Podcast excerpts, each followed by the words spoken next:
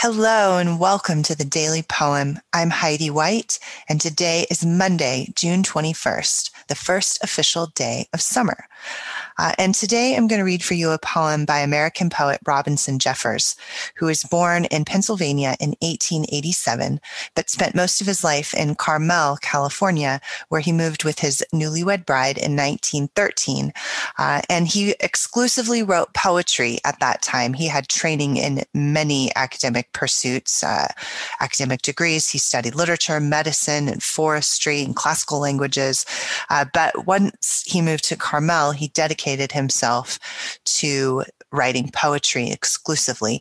Uh, and he died in Carmel by the Sea in 1962, leaving behind a vast collection of poetry whose emphasis was on ecology.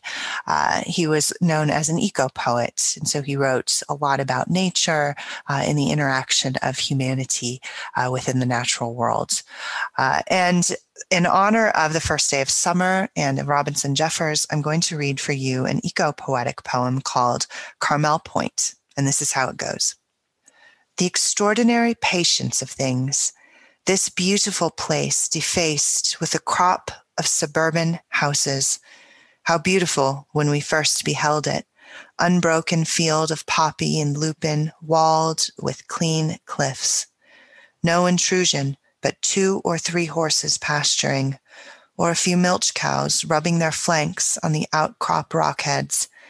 Now the spoiler has come. Does it care? Not faintly. It has all time. It knows the people are a tide that swells and in time will ebb, and all their works dissolve.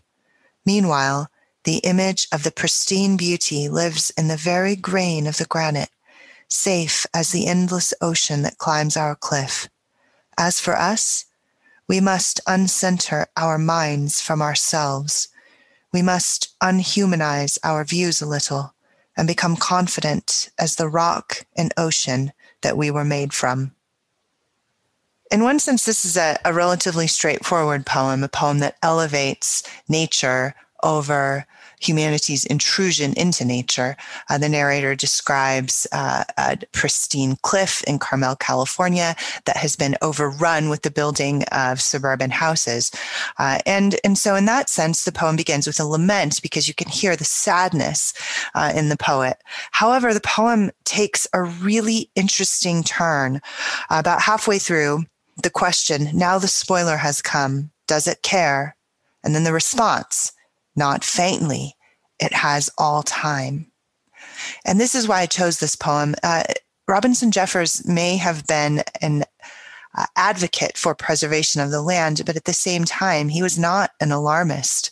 Uh, he elevated the power of nature over uh, the power of man. He was, in a sense, an ecological optimist. He believed that although we might intervene and although we might bring destruction and although we might be too centered upon ourselves and our vision of, uh, you know, air quotes, you can see our vision of quote, progress uh, in the taking over of nature, uh, in the utilization of the natural world as raw material for our vast, you know, utopian plans.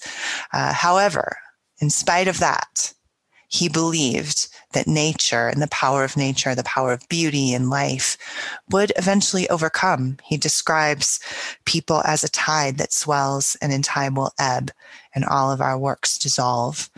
Uh, and to Robinson Jeffers, this was a positive thing. This was a good thing. Um, so his vision of mankind, of humanity as intrusive upon the land, that's certainly negative. Um, but his vision of nature and the natural world is positive. Uh, and there's a really interesting interaction between those two things in his poetry. And in this particular poem, uh, he says that we must uncenter our minds from ourselves and unhumanize our views a little. And he explores what he means by that throughout his poetry. And in this poem, you know, what if we uh, saw ourselves as part of nature instead of its dominators? Um, what if we saw ourselves as preservers instead of um, Caesars, I guess, um, meaning people who seize. Uh, so and also in this poem, there's this really interesting image of the sea uh, and of rock. Uh, these two permanent things. The, the sea is being a permanence of movement and ebb and flow, uh, and the rock is a permanence of uh, solitude, of, of standing still. And those two things interact. Uh, the the eternal movement and the eternal stillness. Those two things interact, and he imbues them within this poem with knowledge. Uh, and of course, we know that that's not true. Rock rocks and, and seas do not know. Uh, and so he's using this as an an image or a, an exploration of nature as uh, the eternal restorer of life, good life, true life, beauty, and the cyclical nature of. Uh, of humankind's rise and fall, as well as nature's destruction and restorative power.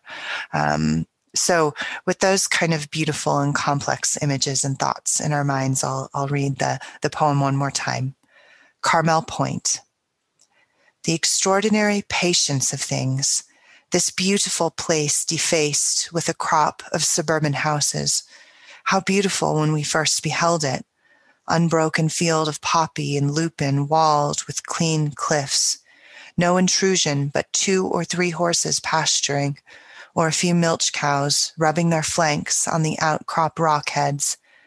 Now the spoiler has come. Does it care? Not faintly. It has all time. It knows the people are a tide that swells and in time will ebb, and all their works dissolve. Meanwhile, the image of the pristine beauty lives in the very grain of the granite, safe as the endless ocean that climbs our cliff. As for us, we must uncenter our minds from ourselves. We must unhumanize our views a little and become confident as the rock and ocean that we were made from. This has been the Daily Poem, produced by Goldberry Studios, post production by Logan Green. I'm Heidi White, and we'll be back again tomorrow with another poem.